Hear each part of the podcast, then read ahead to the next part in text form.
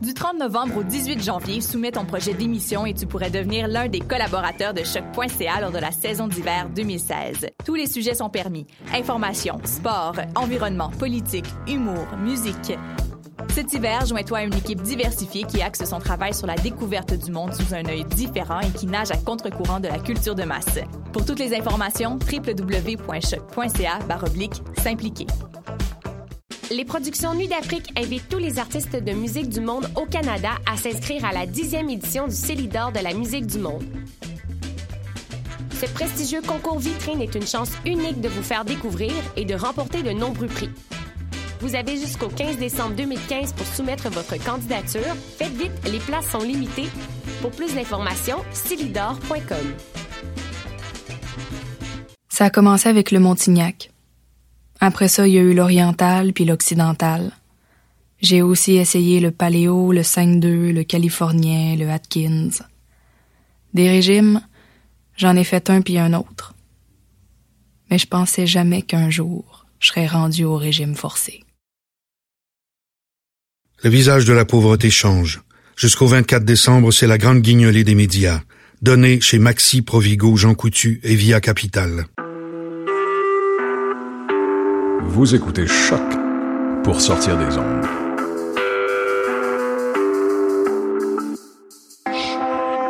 Podcast, musique, découverte. Sur choc.ca. Lopo Vendano, le show 100% débat.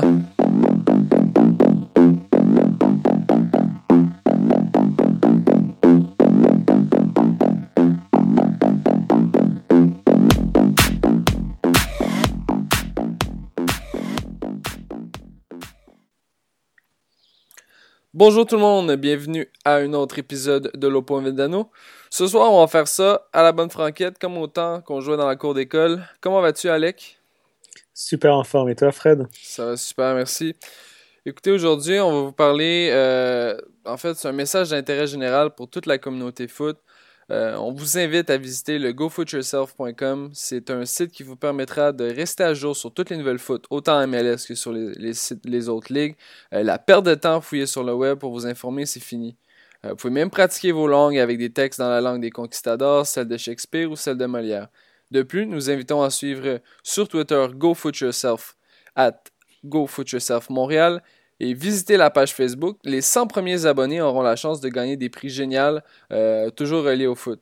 GoFootYourself.com, une nouvelle alternative foot. Et je vous invite, les gars et les filles, à aller suivre vraiment sur Twitter. Ça vaut la peine. Vous avez des nouvelles euh, qui, sont, qui sortent. Euh, on encourage beaucoup, beaucoup la, communauté locale. Il n'y a pas de publicité. c'est vraiment le site pour tous les amateurs de foot. bref, on en reparlera un peu plus tard dans l'émission, mais il y a d'excellents articles déjà écrits et il y aura beaucoup de choses qui vont se passer dans les prochaines semaines. Euh, ça va vraiment devenir la prochaine plateforme web pour les amateurs de foot de Montréal. Alec, on va commencer euh, par le premier sujet. Euh, hier, il y a eu deux matchs assez excitants à MLS. Hein? Ouais, surtout, en tout cas, de mon côté. Bah, en fait, ouais, tu as raison, les deux matchs étaient incroyables. Euh, des scénarios assez, assez, assez, assez impressionnants, en fait, parce qu'on on, on avait déjà parlé la dernière fois. Les, matchs allés étaient assez, assez intéressants parce qu'on savait que les matchs retour, une équipe dans chaque match devait vraiment attaquer, attaquer, attaquer, attaquer. Donc, ça nous a fait des super beaux matchs. Ouais, c'est exactement ce qui est arrivé, hein, des fins de match assez extraordinaires, euh, assez crève-cœur, mais bon, on, on, va rentrer dans l'analyse tout de suite. Euh, commençons par le match, justement, euh, le premier match qui a eu lieu, Dallas contre Portland. Euh, ce fut un match assez exceptionnel, à mon sens. assez déçu de la performance de certains joueurs, mais qu'est-ce qui t'a marqué dans ce match-là, Alec? Portland, défensivement, ils jouent avec leur cœur, ils sont à 200%. Je pense que c'est ça qui fait la différence dans, ces matchs-là parce que, comme tu as dit, on est déçu. J'imagine que tu parles de, de, certains joueurs de Dallas qui, offensivement, n'ont pas vraiment livré la marchandise ou pas du tout même. Ben, mais moi, tu vois, je vais, je vais en étonner plusieurs, mais moi, c'est Mauro Diaz qui m'a un peu déçu dans ce match-là. Et Teixeira à l'avant. Quel choix bizarre de ma part de Oscar Pereira dans un match aussi important. Je sais pas qu'est-ce que tu en penses. Ouais, je suis un peu d'accord avec toi, même si je pense qu'au dernier match, Teixeira il marque, mais je suis pas sûr.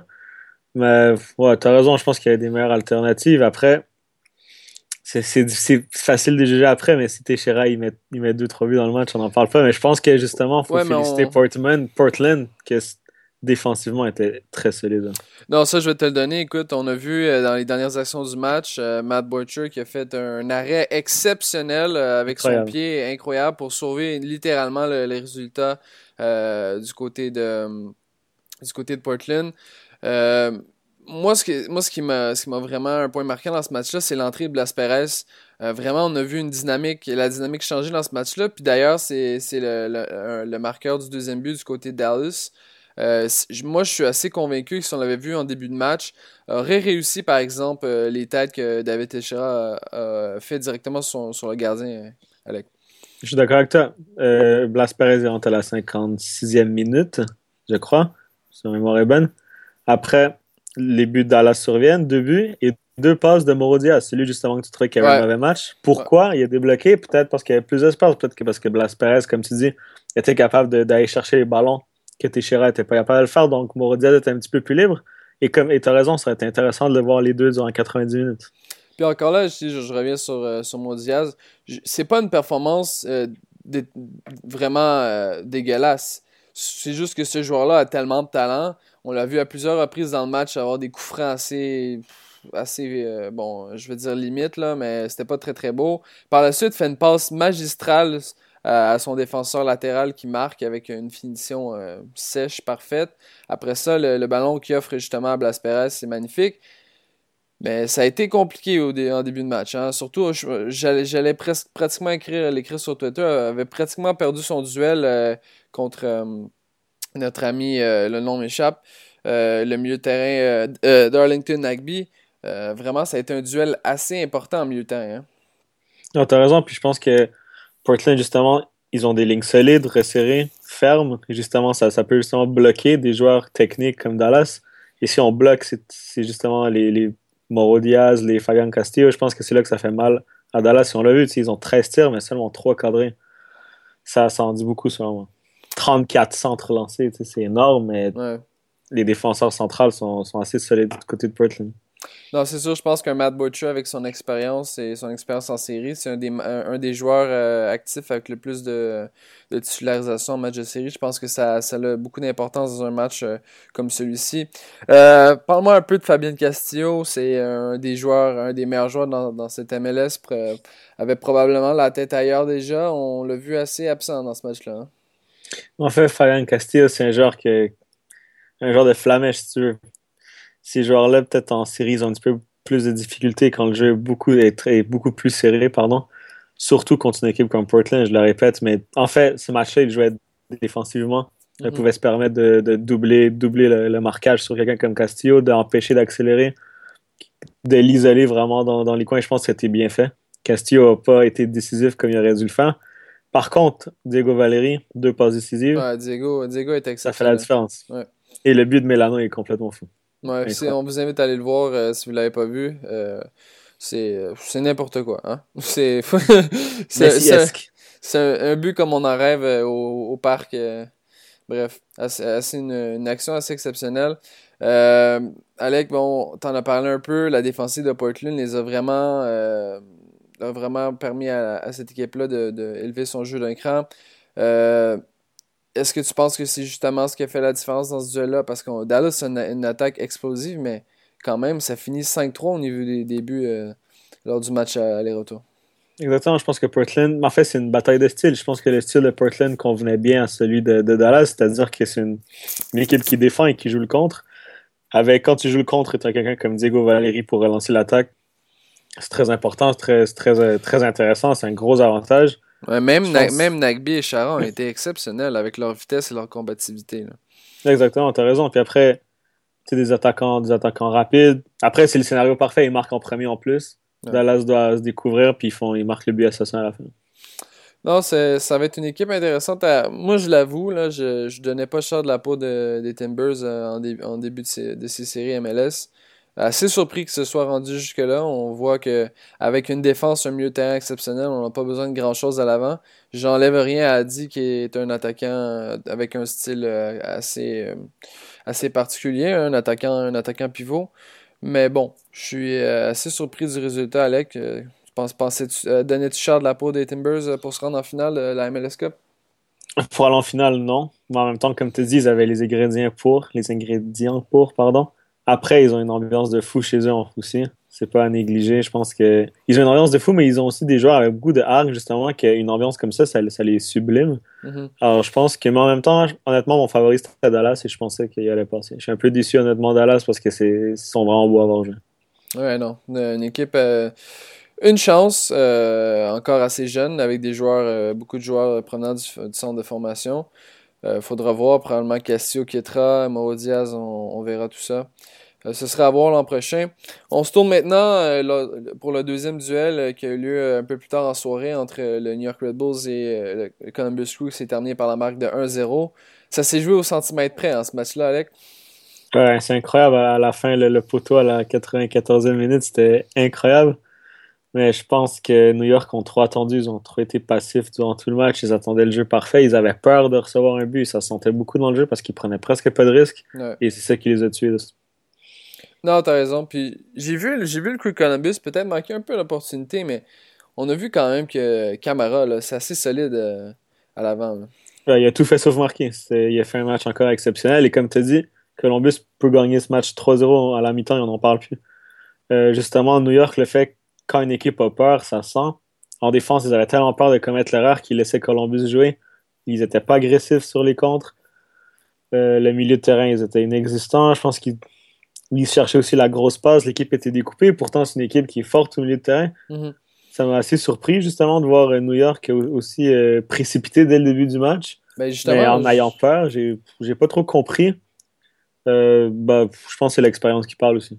Justement, je voulais t'amener ce point-là en milieu de terrain j'ai trouvé Dax McCarthy assez absent dans ce match-là, hein, parce qu'il faut pas se rappeler, Dax McCarthy, c'est un des meilleurs récupérateurs, un des gars qui fait le plus d'interceptions, c'est un gars qui touche au ballon, c'est un gars important dans une équipe de foot, surtout à New York. Euh, ça a été moyen dans son cas, n'est-ce pas? Ouais, t'as raison, mais surtout, je pense que les, autres milieux l'ont un peu abandonné. McCarthy, il peut pas récupérer tous les ballons, mais je pense que Columbus, je sais pas si t'as remarqué, mais Higuain, il descendait un petit peu plus, justement pour éviter la récupération de McCarthy, pour justement, donner un long ballon par-dessus McCarthy directement à Camara. Je pense qu'on a vraiment évité McCarthy. Je pense que c'était une tactique voulue. Elle était claire et elle a marché tout le match. J'ai remarqué aussi, justement, tu parles de tactique. On, a vu euh, les deux défenseurs latéraux du School Columbus monter beaucoup sur le terrain, notamment à Fall qui a fait vraiment des beaux jeux et des beaux centres euh, du côté du School Columbus. Exactement. je pense que ce qui a manqué justement à, New York, c'est exactement ça. C'est un petit risque calculé quand on a la balle, les latéraux ils montent, tu crées le surnombre automatiquement et tu gardes la possession de la balle. Hmm. Pour moi, les latéraux, c'est leur rôle minimum de faire ça. Et c'est très, très, très important dans un match comme ça. Avec Columbus, par exemple, ils avaient fait la même chose contre l'Impact et l'Impact, les latéraux n'avaient pas, aussi, pas participé autant. Et c'est ce qui a encore fait la différence. Je pense que les latéraux de Columbus, c'est vraiment une pièce importante de leur équipe tactiquement parlant. C'est assez, assez drôle. Hein? Si on, m'avait dit que les deux puissances dans, dans l'Est au niveau des buts marqués, euh, New York Red Bull avec 62 buts et Cool Columbus avec 58, qui sont évidemment les deux premiers. Euh, Columbus Crew qui est égalité avec euh, Toronto. Ça, serait soldé sur un, un, un, verdict de 2-1 sur les deux matchs. J'irais pas parier beaucoup d'argent là-dessus, non? Ah, T'as raison, mais je pense que ce qui a fait la différence, c'est le, le 2-0 à Columbus. Si ça fait 1-1, si ça fait 2-1, je pense que ça vire fou au match retour. Après, Columbus, ils ont fait le match parfait. C'est 2-0 à l'aller. Après, ils ont défendu tout le match. Je pense que ça leur tentait pas non plus un festival de but. Qu'est-ce que tu penses qui a manqué euh, aux Bulls de New York et à l'équipe de Jesse March? Est-ce que certains, certains observateurs ont soulevé peut-être un banc assez, euh, assez déficient du côté du, Bulls de New York? On a, mentionné aussi peut-être la sous-performance de, Sacha Klinsmann euh, dans les derniers temps. Vraiment, Klinsmann, c'est un joueur qui m'a déçu énormément. Mm. pardon, c'est un joueur qui m'a déçu énormément au dernier match. Euh, je ne l'ai pas vu aussi, bon qu'il était durant la saison. Il n'y a pas eu d'impact. Il ralentissait beaucoup l'équipe. Je pense qu'il se compliquait trop la vie. Comme, comme j'ai dit plus tôt, lui, à l'image de son équipe, cherchait le jeu parfait. Des fois, au lieu de seulement décaler le latéraux, il voulait faire 3-4 touches, une passe en profondeur à l'extérieur du pied. C'était beaucoup trop compliqué.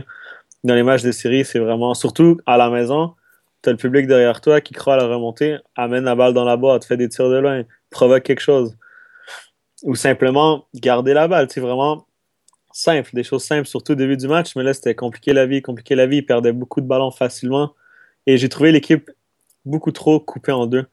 Euh, des fois, quand Zubar récupérait la balle, il devait la balancer à 60 mètres parce qu'il n'y avait personne proche de lui pour la récupérer. Mais quand Dax McCarthy devait revenir trop, trop bas, Philippe était presque attaquant. Ouais. aussi était presque attaquant. Je pense que justement, je pense qu'ils étaient un petit peu trop nerveux. Ils voulaient vraiment marquer à tout prix. Mais il ne faut pas oublier qu'il faut construire l'occasion tranquillement, doucement, et ça va arriver. Ils avaient 90 minutes. Ils l'ont fait dans les 10 dernières minutes. Le but est arrivé, ils ont tué un poteau. Malheureusement, c'était trop tard. C'est une défaite assez crève-cœur euh, pour euh, l'équipe de New York. vraiment, ça c'est comme, comme on, l'a dit en introduction, ça s'est joué au centimètre près.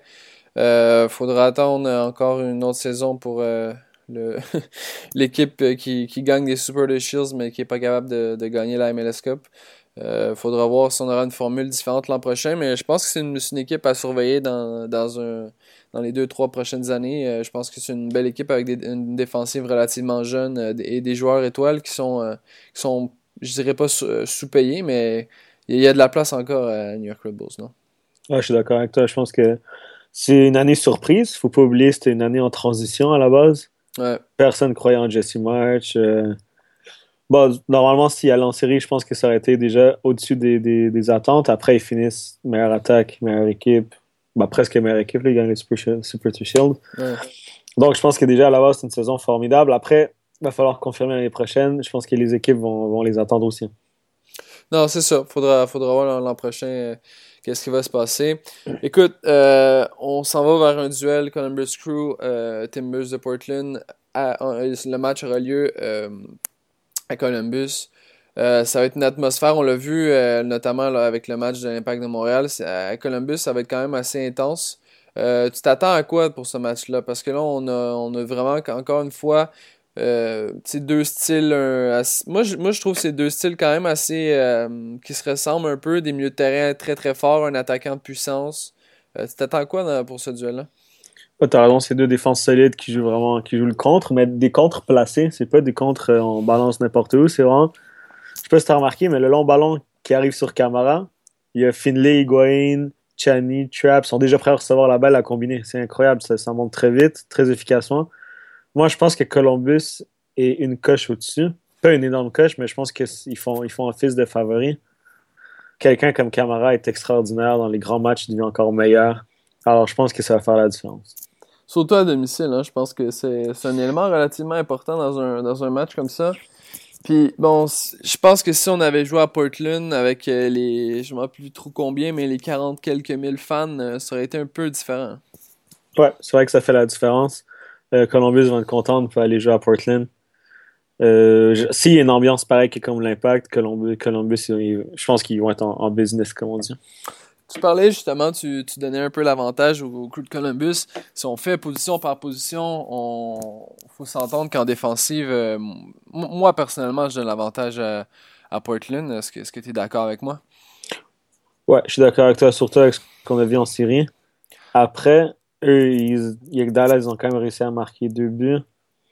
Tandis que Portland, ils ont seulement concédé un but à la 93e minute. Je pense que, comme, comme on disait, on défend en équipe. Et des fois, défendre, c'est aussi garder la balle dans les pieds. Je pense que Columbus sont capables de défendre en attaquant plus efficacement que Portland. Donc, tu donnes l'avantage le milieu de terrain au, niveau des attaquants du côté de, de Columbus? Ouais. Ouais. Tu penses que. Parce que, parce que moi, je m'interroge, OK? Moi, je, me, je regarde les nombres, je regarde les performances qui ont été faites sur le terrain. Euh, Diego Valeri, Nagby et, euh, et euh, Chara du, côté de, Portland. C'est vraiment des joueurs qui sont dans leur apogée actuellement. Ils ont une saison assez exceptionnelle. Tu vas me dire la, même chose du côté, de Columbus. Finley qui a une saison exceptionnelle. Higuain, qui est un joueur tout simplement exceptionnel. Justin Miram qui est pas si mal non plus. Chani, mais tu, tu, tu penses pas qu'il y a l'avantage du côté de Portland? Hmm. Honnêtement, je pense que où, la différence, elle se fait à Diego Valeri. Si Diego Valeri est en forme, Portland, le milieu peut être plus solide que Columbus, mais Valeri, c'est un point d'interrogation, selon moi. Des fois, il peut sortir un extraordinaire match. Des fois, il peut seulement être bon. Des fois, il peut être absent et ça fait mal à l'équipe. Columbus, ce que, j'adore de, cette équipe, c'est que c'est vraiment un bloc en équipe. Des fois, Higuain, il va avoir un temps mort, un temps faible, et c'est là que Trap ou Finlay vont avoir un temps fort pour équilibrer ce milieu de terrain-là. Je pense que c'est un milieu de terrain plus équilibré. Après, individuellement, comme j'ai dit, Valérie, sur une passe, sur un contrôle, sur un coup franc, sur un tir, il peut marquer un but, il peut faire euh, une passe incroyable qui va, qui va finir en but aussi. Donc, je pense honnêtement, c'est un milieu assez équilibré des deux côtés. Ça va être vraiment intéressant de voir. Surtout le petit duel entre Argentins, entre Higuain et Valérie, j'ai hâte de voir ça. ouais. Moi aussi, j'ai hâte de voir ça. Euh, écoute, on va faire une transition en prenant justement le joueur de, du School Columbus. Euh, on va parler maintenant des trophées en MLS. Euh, Qui a vraiment eu une saison exceptionnelle, faut se le dire. Il est revenu euh, d'Angleterre la saison dernière et a passé plusieurs semaines à s'entraîner, même si la saison, la saison était déjà n'était pas encore terminée du côté de Columbus. A une saison monstrueuse à mon sens. Dommage que Sébastien Jovenko fût dans, dans, les plans parce que sinon on l'aurait probablement vu gagner l'MVP, n'est-ce pas? je suis d'accord avec toi. Camara, il est très complet. Ce que j'aime beaucoup de Camara, c'est que bah, déjà, tous les balles aériennes, il les prend, mais il fait pas, il la perd pas après. Ça sert à quelque chose. L'équipe monte avec lui, il fait des superbes déviations, il est capable de temporiser, le jeu, même s'il y a deux, trois joueurs sur le dos. Et en défense, sur les corners défensifs, il est excellent aussi. Dans les airs, c'est un monstre, mais autant offensivement, défensivement, il aide beaucoup son équipe. Après 22 buts durant l'année, c'est incroyable. si on regarde, bon, tu vas me dire, les, trois nominés, c'était Benny Philharber, Jovenko et Camara. Euh, c'est mérité hein, pour Jovenko, je pense, qui, a vraiment soutenu le Toronto FC à lui tout seul. Exactement. Comme on disait, Camara est excellent, mais dans un, dans un collectif vraiment bien huilé, Camara, il va se sublimer, tandis que Jovinko, on a l'impression que peu importe avec qui il joue, il va être extraordinaire. Il prend la balle au milieu terrain, il dribble 5 joueurs, il la met en pleine lucarne, c'est complètement fou. 22 buts, 16 fois décisives première saison en plus à MLS, il n'est pas adapté à la MLS. on le sait, il y a certains joueurs que ça leur prend quelques saisons, quelques matchs, quelques mois. Et lui, dès, la première année, dès la première année, pardon, il était incroyable. C'est complètement mérité. C'est fou, hein, parce que si on regarde, Sébastien Jovenko a participé pratiquement directement à près de 70% des buts. C'est incroyable. Ah, c'est phénoménal. C'est pratiquement dire qu'à chaque fois qu'un ballon rentre du côté de Toronto, c'est un, un, peu de sa faute. C'est Vraiment, vraiment exceptionnel de sa part. C'est exceptionnel, mais en même temps, ça, ça montre un peu le, collectif de Toronto qui n'est pas encore à niveau. C'est pas normal qu'un joueur participe à 70% des buts de ton équipe. Non, je suis d'accord, mais en même temps, Toronto, c'est un peu ça. Hein. C'est, on, passe à Bradley, Bradley passe à Jovenko, Jovenko marque, puis bon. Exactement. On passera à autre chose, c'est terminé par les déclowns. Euh, passons maintenant au trophée de recrue de l'année. Euh, sans aucun doute, euh, c'est Carl Aaron qui devait remporter ce, trophée avec une saison exceptionnelle, record pour les buts marqués du côté des recrues. les autres nominés étaient Fatah Alaché de San Jose et Matt Posner de Chicago. Aucune surprise, Alec? Non, Larry a fait une saison de fou, honnêtement. Bah, je devais pas être le seul, mais moi, je le connaissais pas. Euh, après, il fait une saison incroyable, comme tu dis, record début. Maintenant, il joue euh, Team Canada. C'est mérité, vraiment. Il, fait vraiment une grosse saison. Moi, il m'a vraiment impressionné. Dans, il a vraiment des performances incroyables. Euh, ouais, je pense qu'il va être dominant. J'espère qu'il va rester dans la MLS un peu longtemps. Ou même s'il va en Europe, je pense que ça va être mieux pour l'équipe Canada. Mais, tu regardes, justement, tu disais que tu le connaissais pas, et moi non plus, je, vais te l'avouer. Carl Aaron vient du programme de la, de NCAA, puis on, on sait qu'actuellement, il y a un débat euh, que peut-être que le, draft d'AMLS au niveau des universités américaines pourrait porter à disparaître parce qu'il y a de plus en plus de joueurs qui sont, euh, qui sont recrutés euh, dans, les centres de recrutement directement, puis qu'on pense que justement des, garçons qui ont 22, 23 ans la majorité du temps n'ont probablement pas le même euh, potentiel de développement que les joueurs qu'on peut signer au club. Euh, est-ce que c'est peut-être un contre-exemple, un contre-argument qui pourrait peut-être euh, forcer la MLS à continuer dans l'avenue qu'ils emploient actuellement? J'espère que oui, justement. C'est un joueur qui, vient du programme entier, comme tu dis. Mais surtout, je pense que malheureusement, est-ce que Larry aurait eu la même chance si ça n'aurait pas été une équipe d'expansion? Là, la question, là, ils n'avaient pas énormément de choix non plus. Hmm. Donc, Larin s'imposait aussi. Si, exemple, Larin serait débarqué ou LA Galaxy, est-ce qu'il aurait eu vraiment la chance? Ben, ou LA Galaxy, non, parce que bon, Nazardes et Onaki, là, mais ouais, bon, je... Je, je, comprends ton point. Moi, je l'aurais bien vu avec l'Impact de Montréal. Je pense que c'était le. Si, Orlando passait, il s'en à Montréal. Mais bon, on a eu Romario Williams, donc il faut faire avec. Maintenant, passons justement un joueur de l'Impact de Montréal qui a remporté un trophée au défenseur de l'année. Euh, Laurent Simon a gagné ce trophée qui m'a assez surpris. Je pense que j'étais pas le seul, Alec. Hein? C'est vrai que ça m'a surpris un peu qu'il gagne, qu'il soit nominé, non. Par contre, à travers la Ligue, si tu regardes les autres défenseurs, je pense qu'il n'y a aucun défenseur vraiment qui était constant toute l'année. Je pense que le défaut de Laurent Simon, justement, cette année, cette saison, c'était la constance. Par contre, quand Laurent Simon est au top, est-ce qu'il y a des défenseurs meilleurs que lui? Non, c'est des highlight reels à tous les, à tous les matchs euh, lorsqu'il y a une performance exceptionnelle. Ça, sûr. Exactement. Je pense que c'est ce qui a fait la différence. exemple, à, performance égale, on prend le plus talentueux, celui qui peut faire la différence vraiment dans un match. Alors, je pense que Simon, en plus, Simon, je pense qu'il y a cette capacité euh, technique que les défenseurs MLS n'ont pas encore, c'est qu'il peut y relancer comme un milieu de terrain, que ce soit pied gauche, pied droit, transversal de 30 mètres, il coupe les lignes en une passe je pense que ça fait la différence aussi. En plus, il est bon dans les airs. C'est vraiment un défenseur très, très, très complet. Après, honnêtement, il n'y a, pas vraiment un défenseur qui s'est démarqué. Alors, je pense que c'est pour ça qu'il y a un petit peu de surprise partout. Mais, c'est pas volé non plus. Mais tu vas, tu vas me dire, tu, viens juste de me dire qu'il n'y a pas de défenseurs qui se sont démarqués. Euh, moi, euh, moi, sur ma fiche, j'avais Kendall Watson et de loin devant Laurent Simon. Ouais, mais c'est vrai, mais comme je t'ai dit, Watson n'a pas cette capacité justement technique que Laurent Simon peut apporter dans une équipe. Après, c'est vrai que Watson était très bon, mais est-ce qu'il est vraiment une coche au-dessus, par exemple, comme un Giovinco pour la MVP? c'était un petit peu plus serré, je pense qu'ils ont donné au joueur le plus talentueux. Ça, c'est ça. Puis bon, faut, faut, faut, euh, faut pas. Euh, excusez-moi, faut pas faire semblant que Laurent Simon n'a pas été bon cette saison. Je pense qu'on on a vu que son IQ offensif était très développé. Euh, peut-être que ses ennuis euh, personnels ont peut-être teinté un peu sa, saison, mais je pense que c'est un joueur qui est. Ben écoute, c'est dans l'élite de la MLS. Puis il faut, être content de l'avoir à Montréal. Euh, passons maintenant au, l'entraîneur de l'année. c'est un ancien de l'Impact qui a, remporté l'honneur cette année, Jesse March, devant Oscar Pareja et Cal Robinson. Pour ma part, je ne vais pas enlever à César ce qui revient à César, mais pour moi, c'est l'entraîneur-chef du FC Dallas qui aurait dû mériter cet honneur. Euh, je ne sais pas ce que tu en penses, Alain. C'est vrai qu'il y a une saison incroyable, mais après, comme on a dit tantôt, ce qui fait la différence, je pense, c'est Jesse March qui arrive, saison de transition, tout le monde les critique, tout le monde pense qu'ils finissent dans les dernières équipes de la ligue, et ils gagnent. Bon, enfin, ils gagnent le Superstar, Field, pardon. J'ai un petit peu de discuter mon anglais. Après, moi, l'entraîneur, je pense que son nom m'échappe, l'entraîneur de Portland, Caleb euh, Porter. Exactement, Caleb Porter. Mais il a gagné en 2013, je crois. Donc, euh, Exact. Mais je pense que lui aurait pu être dans les, dans les favoris parce qu'il ne faut pas oublier que, que Valérie a été blessé toute l'année quasiment. Il a dû faire sans, sans des, très, des très bons éléments. Il est en finale de la MLS Cup. C'était un nom surveillé aussi, mais je pense que que ce soit Jesse March ou l'entraîneur de Dallas, les deux le méritaient. Après, je pense qu'il a fait la différence, c'est qu'on a regardé Jesse March dans quel contexte il commence la saison et dans quel contexte il finit la saison, je pense que c'est là que ça fait la différence dans le, pour le trophée.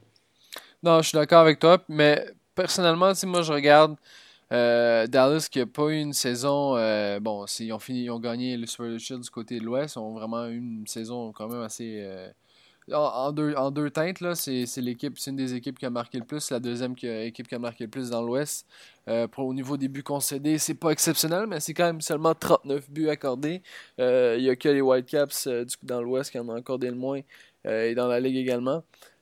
moi, j'ai trouvé, moi, ce que je regarde aussi, c'est au, niveau du développement de joueurs. Oscar Pereira a, a rendu des, fiers services au FC Dallas. Il y a plusieurs joueurs de la formation lors du dernier match qui n'était pas là en début de saison. Puis c'est une, une, qualité importante euh, pour l'entraîneur de l'année. Hein.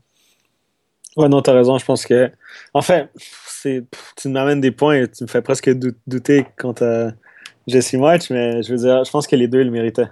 Parce qu'après, parce euh, qu'après Jesse March, bon, tu regardes, t'as Lloyd Sam qui était déjà là, t'as Bradley Red Phillips qui sort d'une saison de 27 buts. Euh, t'as, as des, as des joueurs, tu sais, t'as une défensive relativement correcte. Euh, écoute, t'as as le Robles dans les buts qui a, remporté justement le trophée qu'on en parlera un peu plus tard. ok, oui, il a fait un travail correct, euh, ou même bien, étant donné qu'il a gagné le, trophée, mais euh, est-ce qu'il est, vraiment il a fait des choses exceptionnelles pour, pour mériter l'entraîneur de l'année? moi, je vois plus que.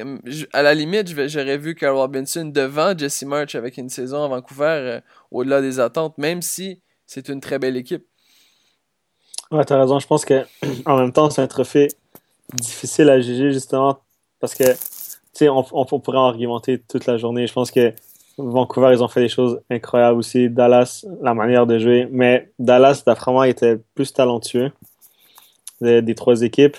Après les Red Bulls, moi, j'ai vu, vu une très bonne équipe. J'ai vu une équipe, on dirait que ça fait quatre ans qu'ils jouent ensemble, tandis que c'était des nouveaux joueurs. J'ai vu une équipe vraiment soudée. Mais ce qui, ce qui m'a vraiment impressionné, je pense, des, New York, et je pense qu'il se fait la différence selon moi, c'est que tout le groupe jouait de la même façon. Tout le groupe avait la même idée de jeu. Tout le monde a embarqué avec l'entraîneur et ils ont réussi comme ça. Je pense que aussi, ça, pour moi, ça fait la différence. Ouais, non, c'est sûr, c'est sûr. Euh, bon, faudra voir, euh, faudra voir l'an prochain, mais bon, euh, moi, encore une fois, je te répète, Oscar mérite cet honneur. Même, même j'aurais peut-être mis l'entraîneur de, du coup de Columbus dans, dans l'eau, mais bon, on en reparlera l'année prochaine. Euh, du côté des entraîneurs, euh, excusez-moi, des gardiens de, de l'année, comme je l'ai mentionné, Luis Robles euh, a réussi à remporter le trophée devant Bill Hamid et David Altsted. Pour moi, c'est là le plus gros scandale. Je sais pas ce que tu en penses, Alec, mais je l'aurais peut-être pas donné au portier New York. Bon, en fait, la meilleure saison en, carrière. Son équipe remporte, remporte le trophée que j'arrive pas à prononcer le nom avec la meilleure défense, je pense que c'est un petit peu logique de nommer le gardien. Mais justement, même si, même si peut-être à, talent, à talent, peut-être c'est pas lui le plus talentueux, mais je pense qu'il a fait une grosse saison aussi. On l'a encore vu contre Columbus, il sauve au moins 4-5 buts. Mais justement, c'est pas lui la meilleure défense. C'est les Whitecaps de Vancouver qui ont seulement accordé 36 buts. David Altstead a, connu une saison incroyable, sort d'un peu nulle part, euh, vient d'un championnat nordique dont je ne me rappelle pas de la provenance écoute, il a, connu une saison plus que, plus que extraordinaire. Il a permis au groupe des Whitecaps de Vancouver avec, avec, oui, Kendall Watson qui était moi mon défenseur de l'année, mais quand même, non? Ouais, je pense que, encore une fois, comme l'entraîneur de l'année, je pense qu'il y en avait les deux les méritait. Même Hamid, qui, moi je trouve est un gardien exceptionnel. Mais moi je pense en raison des matchs joués, parce qu'il a manqué, a manqué une partie de la saison. Ouais. ouais, non, t'as raison. Mais sinon, sinon j'aurais bien aimé voir un Evan Bush nominé. Peut-être pas gagné, même s'il y a eu un début de saison un peu difficile, je pense qu'en deuxième partie de saison, il était incroyable. Ben écoute, tu parles d'Evan Bush, et l'impact, c'est la deuxième meilleure défensive dans, dans l'Est, donc euh, quand même pas si mal. On a le défenseur de l'année, encore une fois. Il y a toujours, un, il y a toujours un, rapport de force, meilleur gardien, meilleur défenseur. Après ça, on en reparlera euh, dans un autre épisode. Euh, dernière, dernière catégorie qu'on, dont on veut discuter aujourd'hui. Euh, le, le, Newcomer of the Year, en fait, le, nouveau joueur de la MLS de l'année. Euh, Didier Drogba, Sébastien Jovenko et Mike Grella étaient en nomination. Euh, quand même des choix intéressants. Mike Grella, qui, un fait intéressant, avait presque abandonné le foot. Était pas capable de, était pas capable de se tailler une place dans, dans une équipe universitaire, si ma, ma réponse, excuse-moi, si ma mémoire mais, mais joue pas des tours. Et se taille un, un, poste avec les Red Bulls de New York, fait des, fait des matchs assez exceptionnels. On l'a même appelé à un moment donné Grill Aldino. Euh, quand même, mais c'est sûr que euh, bon, Sébastien Jovenko avec sa saison exceptionnelle, euh, je pense qu'on ne peut pas passer à côté de ça, non? Ouais, non, Jovenko, je pense que c'est un no-brainer, comme on dit. Je pense que c'était le favori. Il mérite amplement une saison de fou première année en plus, comme, comme on a dit. Je pense que non, non Jovinko était vraiment une classe au-dessus cette année. Parfait. On va conclure euh, côté MLS. On a dévoilé le 11 partant de l'année. Euh, Louis Robles dans les buts, Laurent Simon, Matt Edges, Kendall Watson. Et ça, c'était dans le fond les trois nominés au niveau des défenseurs. Euh, Ethan Finlay, Dax McCarthy, Benny Fairlarber, Fabien Castillo en milieu de terrain, Sébastien Jovenko, Kay Camara, Robbie Keane à l'avant. Des surprises, Alec, ou tout semble, tout semble dans l'ordre? Tout semble dans l'ordre et c'est intéressant, une petite défense à trois. Moi, j'aime bien. Mais il y avait un point important que j'ai entendu. On, dans, dans, les défenseurs de l'année, on a trois défenseurs centraux. Euh, si jamais tu avais à nommer des latéraux cette année, est-ce que tu aurais des noms? Hmm, c'est une bonne question. Il n'y a aucun Parce qu'on qui viendra en pense, tête. on pense jamais à- à- aux performances des latéraux, mais c'est c'est des joueurs qui sont excessivement importants à l'équipe. Si on regarde euh, justement dans, dans le dernier match de Columbus, Huffle a connu, a connu un match exceptionnel, ce qui a permis peut-être à, à- au coup de Columbus de, de, gru- de gruger un but ou euh, des possessions de, de plus. Non, t'as raison, je pense que les latéraux sont importants, mais ils brillent pas beaucoup dans le MLS. Je sais pas si t'as remarqué. C'est rare les équipes vraiment qui appuient énormément sur euh, leurs latéraux. Non, c'est sûr qu'on a, eu des flashs, là, Shea, Corey Ash et compagnie, mais bon, t'as raison. Ouais, exact. Mais McQuarrie, moi, c'est un joueur que j'aime beaucoup. Mais sinon, tu vois, Breakshea, c'est un milieu gauche à la base. Qu'ils ont reconverti défenseur, donc c'est un peu dans sa nature de monter beaucoup. Mais ça joue beaucoup. Les défenseurs latéraux ne montent pas énormément dans la MLS. Peut-être c'est ce qui manque aussi encore euh, à la progression de- des défenseurs latéraux. Je pense que c'est ce qui peut faire, la différence, pardon, dans, les prochaines saisons. On l'a vu avec Columbus, comme tu l'as dit euh, tantôt. Leurs latéraux ont fait la différence en série. Ça a peut-être inspiré beaucoup d'équipes. Parfait. On terminait là-dessus. On passait du côté euh, du Ballon d'Or. On a eu les trois finalistes euh, cette année. Et à notre grande surprise, Alec, les, deux nominés euh, qui sont là depuis plusieurs années sont encore là cette année. Cristiano Ronaldo et Lionel Messi. Mais un petit nouveau cette année, Neymar qui est là. Qu'est-ce que t'en penses, Alec? En un an, je pense que Messi et Cristiano, les deux, ils sont abonnés. Les deux, ils méritent d'être là. Après, la troisième place, je pense qu'elle est très discutée. Moi, quelqu'un comme Neymar, je pense qu'il a le talent pour être là. C'est pas un scandale. Mais je pense que j'aurais préféré voir un Luis Suarez à la place, un Thomas Müller ou même un Arturo Vidal. Qu'on l'oublie pas, finale Ligue des Champions, Serie A, la Coupe d'Italie et la Coupe América avec le Chili. Ouais, ok, je t'arrête tout de suite. Thomas Müller, je suis d'accord. Thomas Müller, c'est 10 buts en Coupe du Monde déjà. C'est un joueur exceptionnel. C'est les trophées remportés de toutes parts euh, en Bundesliga avec le Bayern et compagnie. Mais ça reste que Neymar, cette année, c'est. Ben, pas cette année, mais sur l'année 2015, c'est 46 buts, 18 passes en 60 rencontres. C'est assez exceptionnel.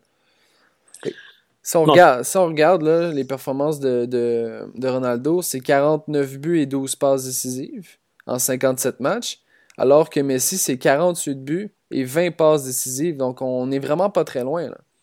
Ouais, non, t'as raison, au niveau stade, ça se ressemble beaucoup, mais après, euh, pourquoi Neymar brille autant avec le Barça? Pourquoi Neymar a autant d'espace avec le Barça? C'est beaucoup grâce à Luis Suarez. Luis Suarez, c'est un attaquant, mais c'est l'attaquant le plus généreux, je pense, au monde. Pour, même- moi, c'est, pour moi, c'est le meilleur neuf, simplement parce que regarde ses mouvements, regarde ses déviations. C'est incroyable. C'est, lui qui fait briller en ce moment Neymar et Messi. C'est grâce à lui que le Barça a ressuscité. Parce qu'avant avant que Suarez débarque, Messi allait pas trop bien, Neymar avait pas une bonne saison, Suarez débarque et les deux ils sont libérés grâce à Suarez. Je tiens à mentionner qu'Alec est le fan numéro un montréalais du Barça. Merci. Euh, écoute, je, je- suis prêt à dire que tu as, raison, mais pour moi, il y, a un, il y a un aspect qui m'échappe. J'aimerais ça t'en parler. Euh, bon, à l'époque, euh, lorsque, lorsque c'était euh, lorsque c'était pas les, les entraîneurs, les joueurs et tout ça qui votaient, on avait peut-être un système un peu différent pour élire le, le Ballon d'Or, tout ça.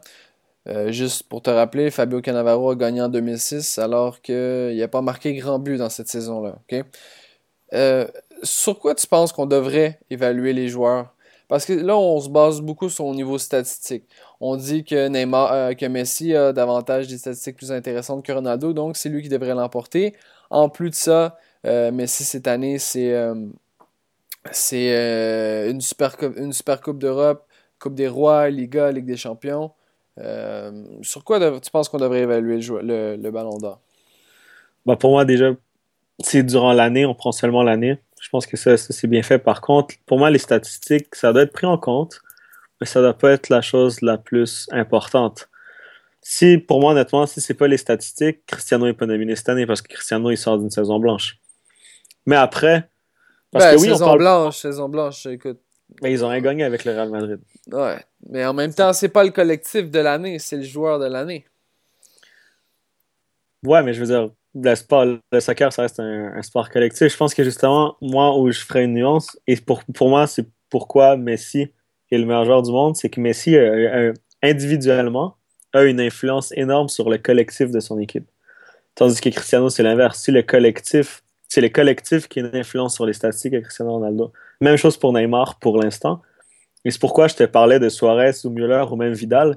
C'est que les trois, ils ont une incroyable influence par leur capacité individuelle à prendre leur équipe sur leurs épaules et leur monter une coche au-dessus. Et pour moi, c'est ces joueurs-là qui devraient être mis en avant. Tu parles de Cannavaro en 2006, durant la Coupe du Monde. Il a pris son équipe sur le dos et c'était une défense impénétrable. C'était incroyable. La défense était très, très, très solide et le général, c'était Cannavaro. Non, t'as raison. Faut, euh, ouais. J'ai pas, pas d'autres arguments euh, pour euh, prouver mon point. Écoute, Neymar cette année, même si ça me fait de la peine, pas Neymar, excuse-moi, Messi le mérite. c'est quand même rendu en finale de Coupe du Monde. Je pense qu'il est en route pour gagner un cinquième ballon d'or, malheureusement pour moi, mais bon, euh, faut, faut, faut, faut, lui donner ça. C'est une saison exceptionnelle pour le petit Argentin. Euh, on peut parler rapidement des, des 23 nominés. Euh, est-ce que tu penses qu'il manque des joueurs dans, dans ces 23-là? Gian, Gianluigi Buffon qui n'est pas nominé dans les 23, c'est un scandale. C'est ah, une injustice. c'est horrible. Il, il, faut commencer. Il faut. Regarde, je, tu sais, là, c'est mon c'est un de mes joueurs préférés. Faut, faut s'habituer à ça. Il n'est jamais reconnu à sa juste valeur, même s'il va en finale des Champions, même s'il gagne la Série A, même si c'est l'équipe qui accorde le moins de buts. On s'en fout, c'est juste un gardien. C'est tu vois, c'est là, là que t'es en train de. C'est là que ouais, même, mais je sais, mais. J'arrive pas à comprendre pourquoi on l'oublie à chaque année. Mais ce que je comprends pas, c'est que c'est l'année dernière, Neuer est fini troisième dans le Ballon d'Or cette année, Claudio Bravo, aussi excellent soit-il, est dans les 23, mais il ne joue pas avec des champions. C'est Ter Stegen qui la gagne. Mm. Pourquoi Buffon n'est pas là? Buffon, deux, deux, trophées sur trois, finale Ligue des Champions, il mérite absolument d'être là. Ouais, faudra voir. Faudra voir. Écoute, euh, on, on va pas, je vais pas commencer à m'apitoyer sur mon sort parce que j'ai pas fini avec euh, les joueurs italiens. Sur le site GoFootYourself, on a réussi à confirmer, mais en fait, a confirmé que le compte Twitter euh, de notre futur recrutement, entre parenthèses, de l'Impact de Montréal était faux. Euh, Alex, j'aimerais que tu me parles de ce joueur. J'aimerais que tu me parles de comment on, l'aimait en France. En fait, Saka Tiennet, n'a pas une très bonne réputation en France. On l'a vu sur beaucoup de tweets. Tu parles de Tiennet, un Français. Il se met à rire direct je pense que c'est un petit peu injuste cette réputation-là. Moi, je l'ai vu jouer au PSG un peu, très, très, très peu, certes. Disons qu'il est arrivé au moment où les Qataris ont débarqué après. Bon, il avait plus, plus trop sa place non plus. Mais pour moi, c'était un défenseur latéral honnête, qui était, que oui, il y a eu, bon, des petits erreurs défensifs qui lui ont fait valoir sa superbe réputation en France. Après, il est allé à Montpellier. Je pense que c'est un latéral très, très, très important. Justement, on le disait tantôt, je pense que c'est un latéral qui se projette bien vers l'avant, qui est très physique, qui a, un physique assez impressionnant et qui est capable de tirer les coups francs. Il en a mis des beaux avec Montpellier. Après, est-ce qu'à 33 ans, il y a encore ce physique-là? Ça reste à voir. Mais aussi, la MLS, c'est pas la Ligue 1. Alors, je pense que ça serait une bonne acquisition pour l'impact. Et je pense que je le verrais bien, en fait, se reconvertir en défenseur central même. Si, exemple, euh, par exemple, si tu en as en match si Toya joue à gauche, pourquoi pas Tino au centre avec un Simon si un suspendu, ou si Cabrera reste pas, parce qu'il ne faut pas oublier que Cabrera n'appartient pas à l'impact. Non, exactement.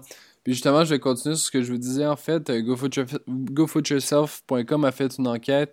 On, lui a, demandé aux joueurs euh, via son compte Instagram de savoir si c'était bien, euh, bien lui le compte Twitter qui, circulait sur les réseaux sociaux. Et celui-ci a dit euh, que non, en fait, que c'est un compte euh, qui ne lui appartenait pas et de le signaler. Euh, durant toute la conversation, il n'a jamais mentionné qu'il n'avait pas signé avec le club montréalais, a seulement demandé qu'on signale le compte Twitter. Donc, 1 plus 1 égale peut-être 2, faudra voir. Encore une fois, Alec, si, si, tu, si ce joueur avait se joindre à l'équipe, je pense que ce serait une bonne acquisition. C'est un joueur qui a beaucoup d'expérience internationale. C'est plus de 100 sélections avec la Côte d'Ivoire. Hein. C'est jamais des matchs faciles. Euh, a connu des cannes. C'est quand même euh, des bonnes performances. Un joueur qui a joué au haut niveau. Tu as parlé un peu à Saint-Etienne, à Paris Saint-Germain. Je pense que si jamais on avait à acquérir celui-ci, ce serait vraiment pas une bonne, une, euh, ce serait vraiment une bonne nouvelle. Ben, ce serait un beau plus. Après, il faut voir, parce que si s'il vient pour combler la perte de Cabrera, je pense que c'est pas si bon que ça non plus. S'il vient pour combler le fait qu'on n'a pas d'entente avec Toya, je pense que c'est pas bon non plus. S'il vient pour être titulaire et Toya soit remplaçant, c'est pas bon non plus. S'il vient justement pour la profondeur, pour amener son expérience comme tu en as parlé, je pense que là, oui, ce serait un gros plus pour l'impact de Montréal.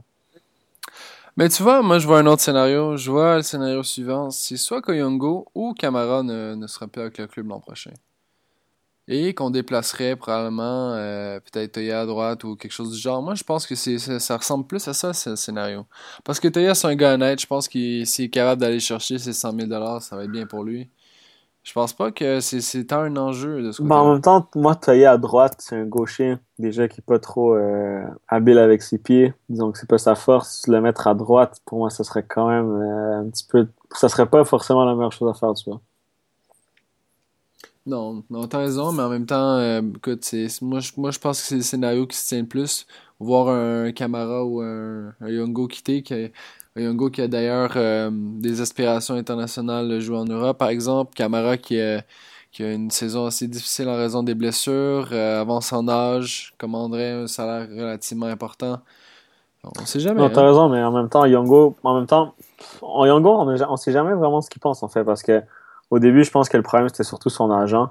Je pense pas que ce soit la meilleure personne pour sa carrière, même si, bon, je le connais pas personnellement, mais des déclarations qu'il a dit je pense que c'est, c'est pas vraiment pour le meilleur pour son, son, joueur, son protégé. Après, Oyongo, on l'a vu cette saison, pour moi, il n'y a pas le niveau pour jouer dans une grande ligue européenne. Je pense qu'il va encore rester une année avec l'Impact. Avec Didier Drogba en plus, je pense que ça va le faire rester. L'Impact est une bonne équipe qui peut aspirer aux grands honneurs. Si Oyongo fait une grosse saison que l'Impact va loin, on sait pas, rapporte un trophée. Je mhm. pense que là, justement, il pourra se servir de ça comme tremplin pour l'Europe. Parfait, Alec. Merci beaucoup pour euh, cette émission. Euh, je vous le rappelle, allez visiter le gofootyourself.com. Sinon, abonnez-vous sur le compte Twitter. Encore euh, plusieurs places disponibles pour emporter des prix assez intéressants. Je vous laisse là-dessus. Passez une bonne fin de semaine et une bonne semaine. Et on se revoit la semaine prochaine pour un autre Lopo Avenano. Ciao, ciao.